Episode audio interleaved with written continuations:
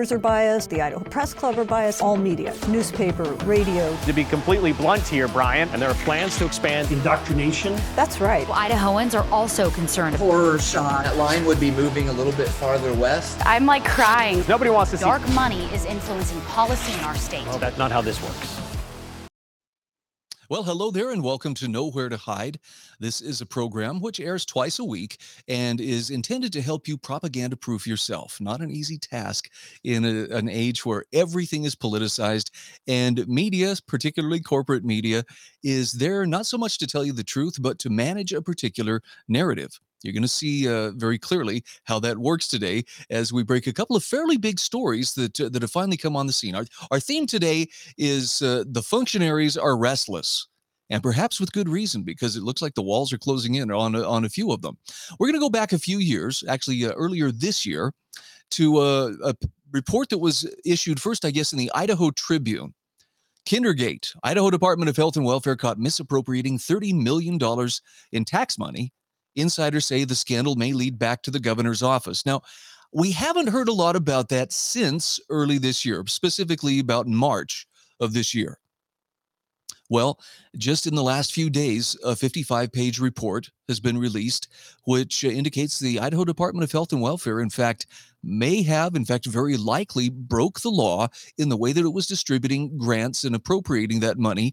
And now the story is out there for people to see. And, and the, the interesting thing, this is where it ties into media coverage. Wait until you see how the media reports on this and the way that they always give the benefit of the doubt to the powers that be, because, well, again, there's a narrative to be managed and not so much truth to be pursued.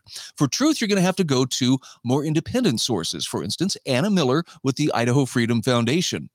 She has a wonderful report here about an independent audit finds state agency defied Idaho law to distribute public funds to woke pre K and child care providers. This starting to ring some bells. Have we heard about this before? Here's what Anna has to say.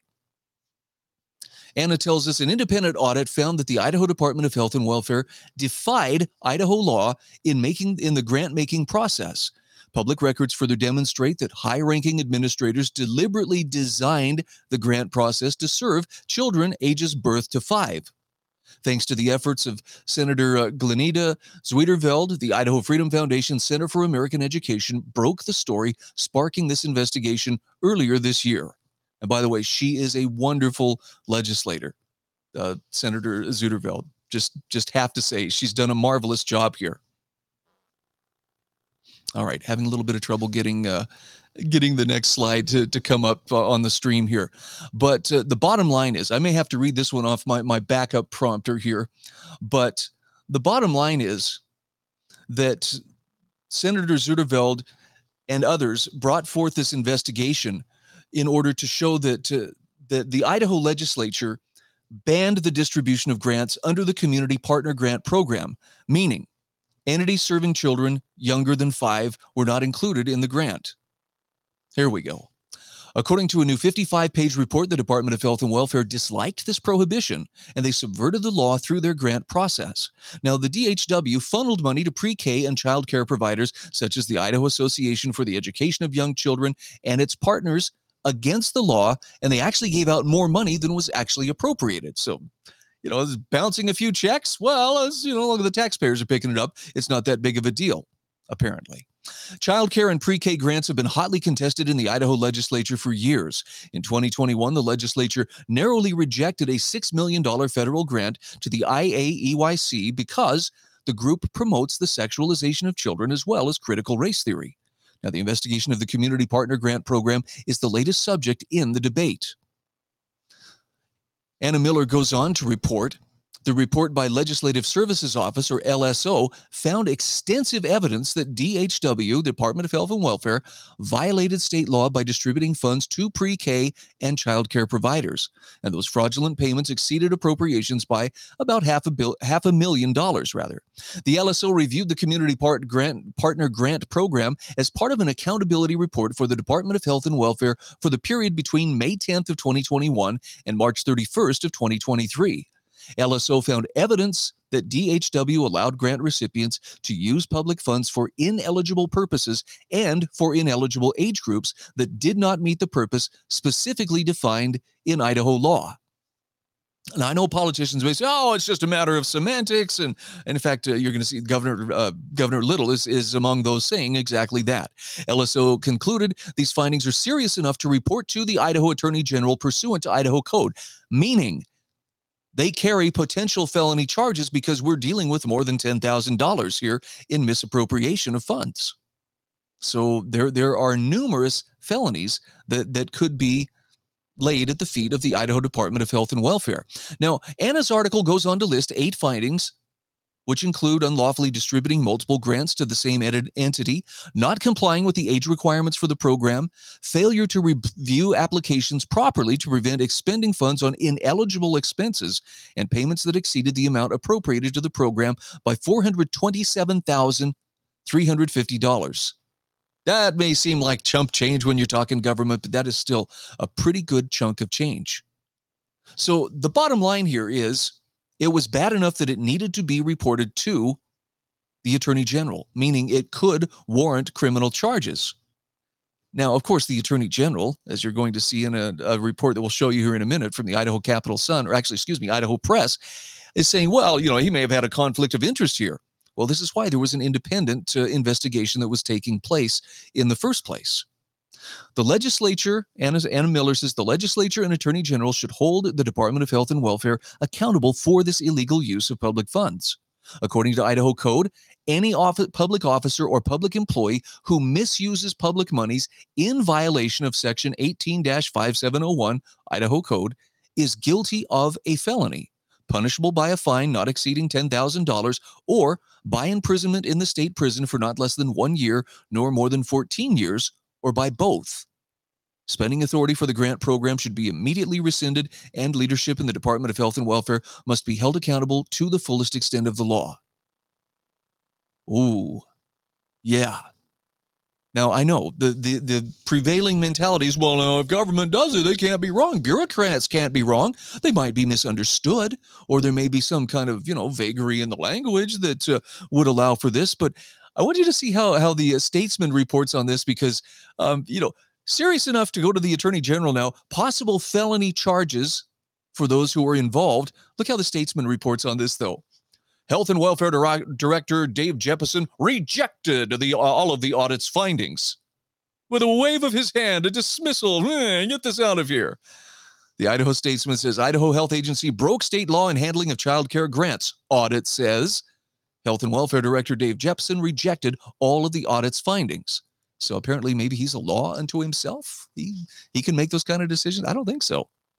Sorry, Dave, but uh, you know, if if there was misuse of these funds, you should be held accountable, and if necessary, you should, you know, do the right thing. Maybe that starts with resigning, but let's not pretend that this is all just a matter of semantics. And well, we had permission, and you know, everybody signed off, and so it must be okay. There's a lot of scapegoating going on right now. Wouldn't be surprised to see a few uh, rats trying to flee the sinking ship. But whoops, those who uh, who owe a big "I told you so" to the ones who doubted, you know this is your moment. You can step up and do that. Now here is how the uh, idaho press reported on it. Idaho attorney general and health department evaluate next steps after audit. Those next steps possibly being criminal charges.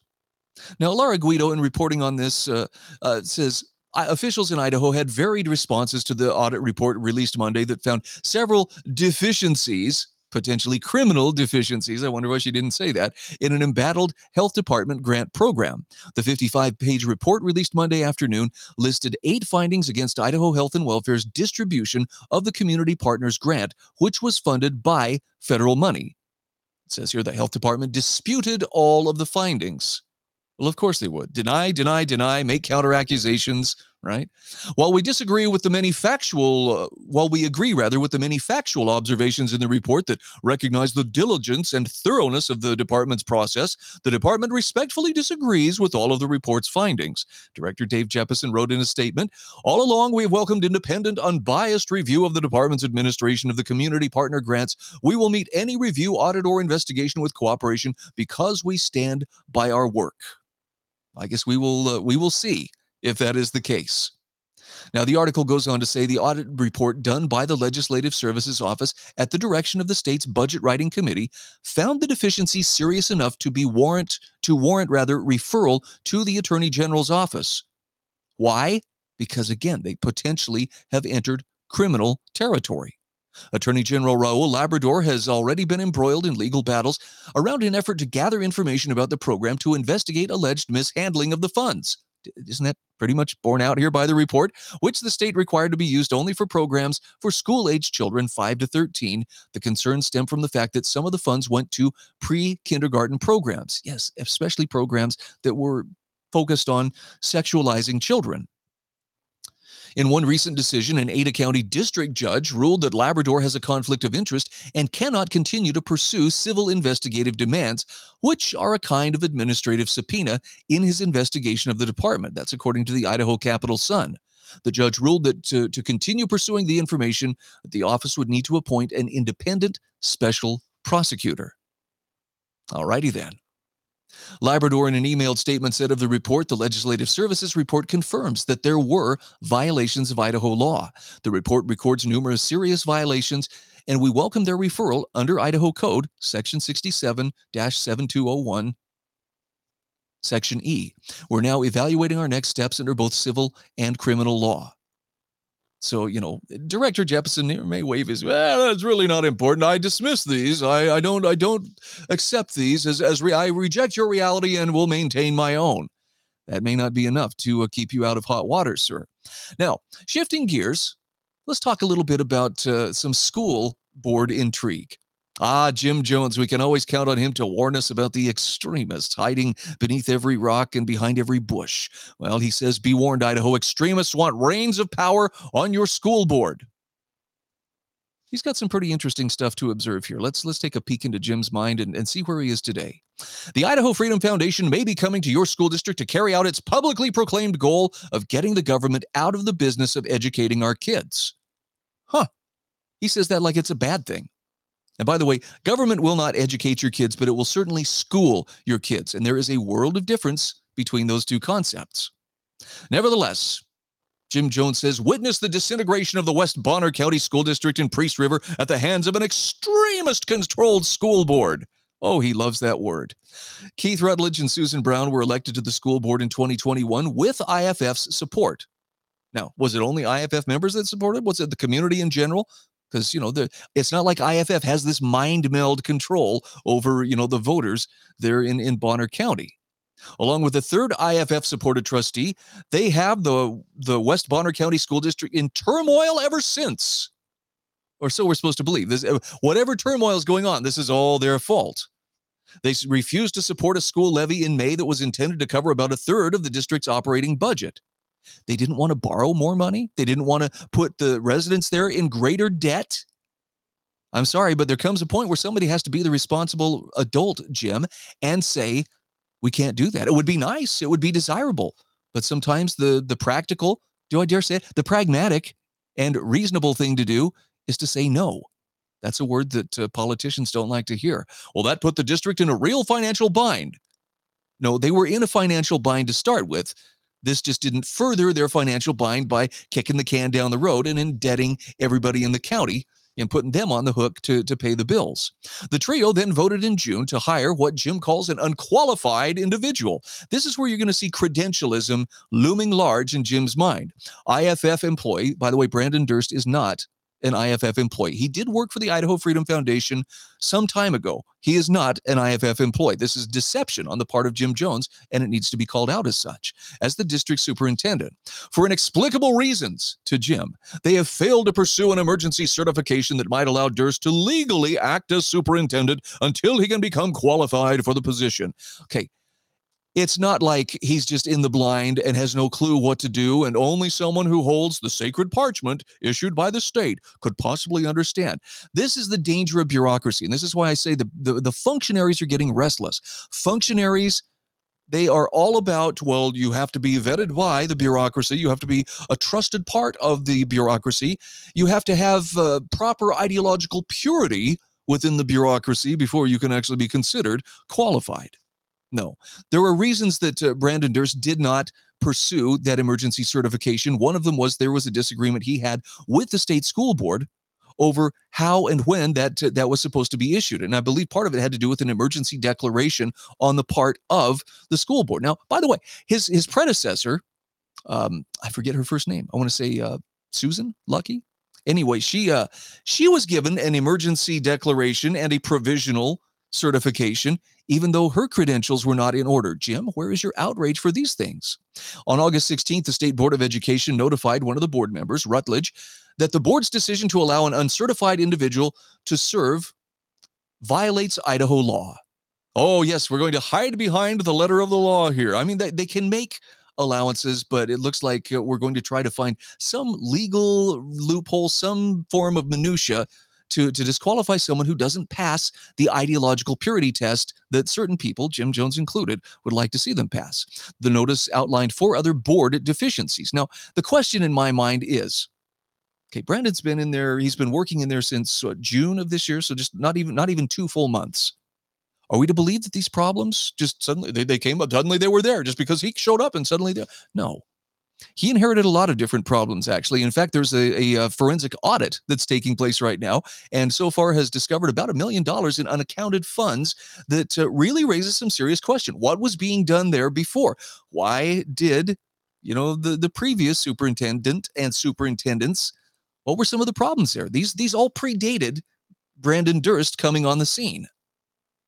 But of course, then then again, you have a very determined, very hard left group of parents and activists within that community who right now are putting together a recall election, trying to get the two members on the board off the board that they, that uh, voted for and supported uh, Brandon Durst. And in the meantime, they hound him at every turn. You know, there's nothing you do. One punctuation or spelling error. My gosh, look at this. This man is absolutely out of control. He's ruining our kids. But again, it really comes down to that ideological purity. That is the concern. And this is one of the things that, uh, again, uh, Jim Jones is, is having a tough time with. Let's go back to his commentary. Jones tells us the, the uh, West Bonner County School District has reportedly lost 33 employees in recent months because of the board's actions. Now, he doesn't give us any context.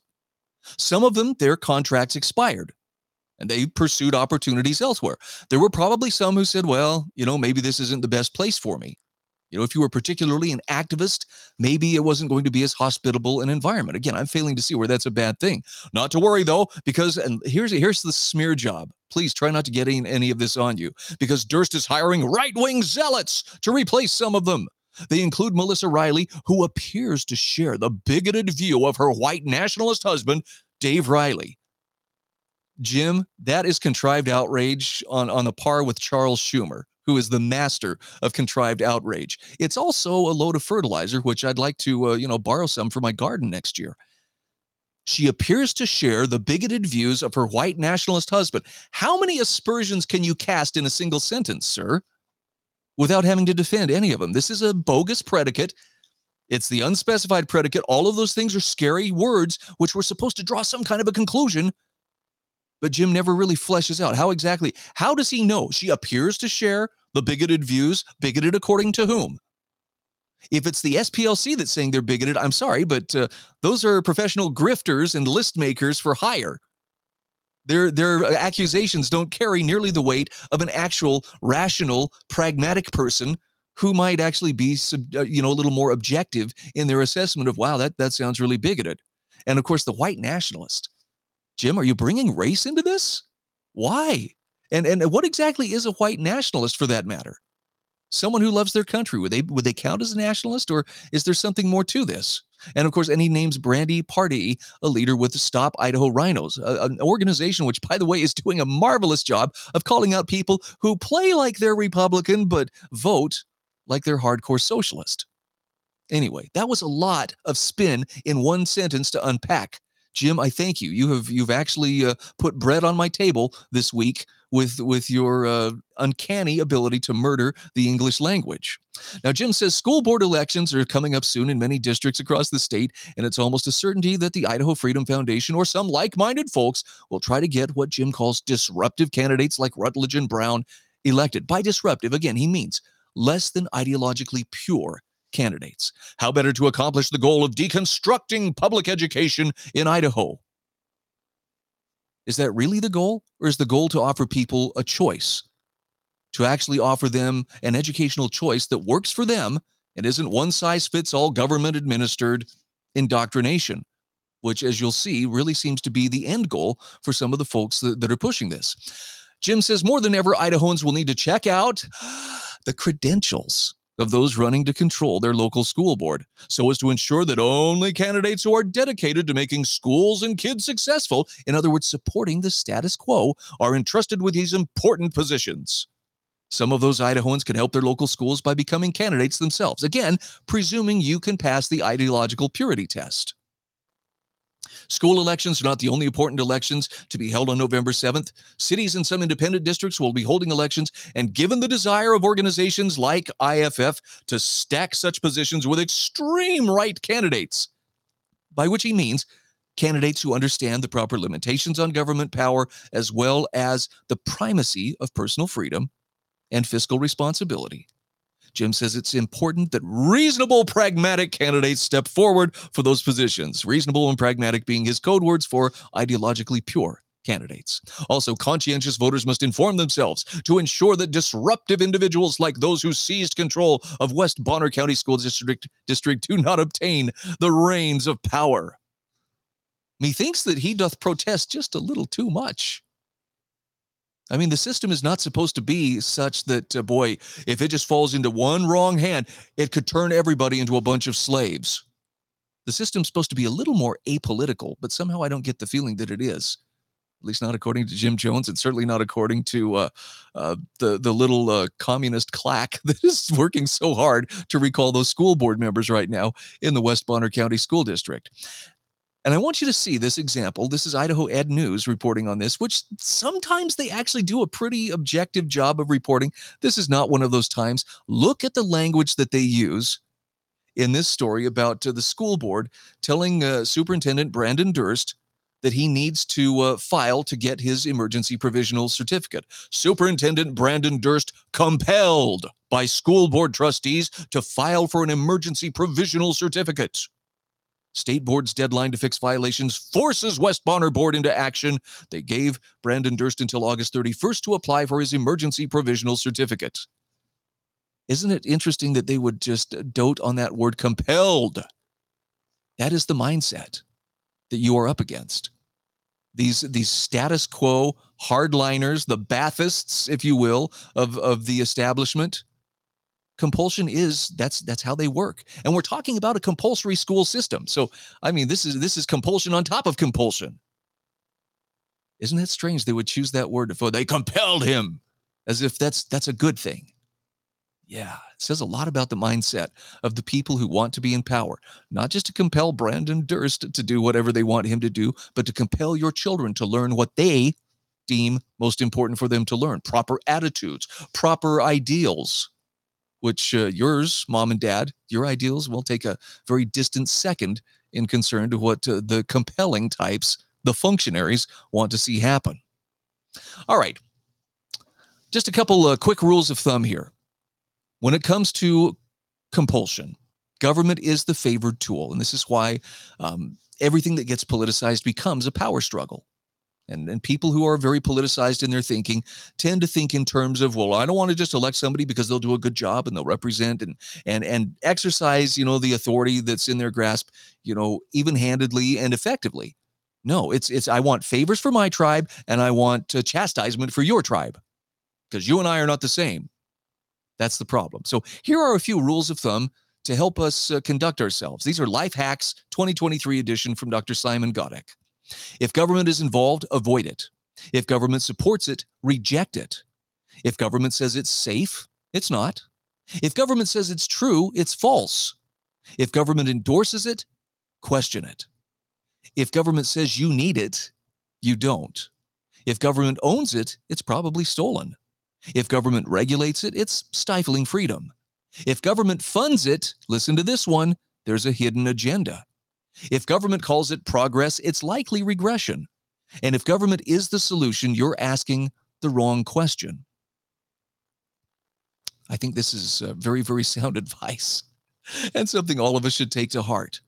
Government should be the last resort because it is the only institution that uses force to get its way. The other institutions of society, including family, church, business, community, academia, media, all rely upon persuasion, you know, to the extent that they're not in bed with government. But how many of those institutions I just named are in bed with government? The only one that I know for sure isn't fully, you know, assimilated by the government Borg is family. Even churches have fallen prey to this. They have that uh, sort of Damocles, that uh, 501c3 status, that tax exempt status hanging over their heads. Now, I want to share one last little treat with you. This is courtesy of Caitlin Johnstone, and it's uh, in a world ruled by propaganda, a sane worldview will necessarily be a fringe worldview. So if you question the status quo, you're going to be called names. But she says one of the worst mistakes you can make when formulating your understanding of the world is to begin with the assumption that the truest, most accurate position must lie somewhere near the center of the two major political perspectives you see laid out all around you. And she gives a great example of this. So, for example, if someone, you know, somewhere between the extreme of, you know, drinking a gallon of bleach is good for your health versus, versus drinking zero bleach is good for your health. The, the responsible place to be is not well i'll drink a half gallon you know split the difference and that's uh, that's going to be the sweet spot. Nope. So here is some of caitlin johnstone's advice for how to sort fact from fiction. I really think she makes a lot of sense here. She says people assume there must be truth in the mainstream worldview because so many others are invested in the mainstream worldview when the only real reason that worldview is mainstream in the first place is because so much wealth and influence has gone into making it mainstream. In reality, the assumption that the truth exists anywhere in either of the two mainstream political viewpoints promoted by the managers of the Western Empire is an example of the bandwagon effect, which describes the cognitive bias in which humans tend to take on beliefs, behaviors, styles, and attitudes solely because that's what the people around them are doing. Now, she goes on to say because the majority of people have been duped by propaganda into espousing mainstream political perspectives, those with an accurate read on things will necessarily be a small fringe minority until that dynamic changes. As long as your entire civilization is structured around deceit based perspectives, which serve the powerful, going along with the crowd will f- prevent you from forming a truth based perspective that serves human interests. And she really brings it home with one last point here. Caitlin Johnstone says, so you'll have to get comfortable rejecting mainstream orthodoxies, dismissing mainstream media, shunning mainstream politics. Because those things are all inseparably interwoven with the matrix of deceit by which our rulers have pulled the blindfold over this civilization. Now, this won't be a sign that you're out of touch or a kooky crackpot or some snobby hipster who rejects all things mainstream out of a pathological need to be different. It will be a sign that you were seeing things clearly.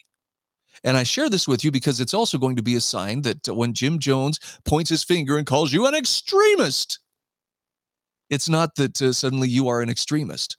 It's that you've caught on to the deception and you're no longer buying it. And it makes control freaks nervous, as it should.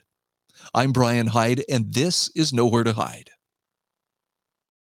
Reporters are biased, the Idaho Press Club are biased, all media, newspaper, radio. To be completely blunt here, Brian, and there are plans to expand indoctrination. That's right. Well, Idahoans are also concerned. Horror shot. That line would be moving a little bit farther west. I'm like crying. Nobody wants to see. Dark money is influencing policy in our state. Well, that's not how this works.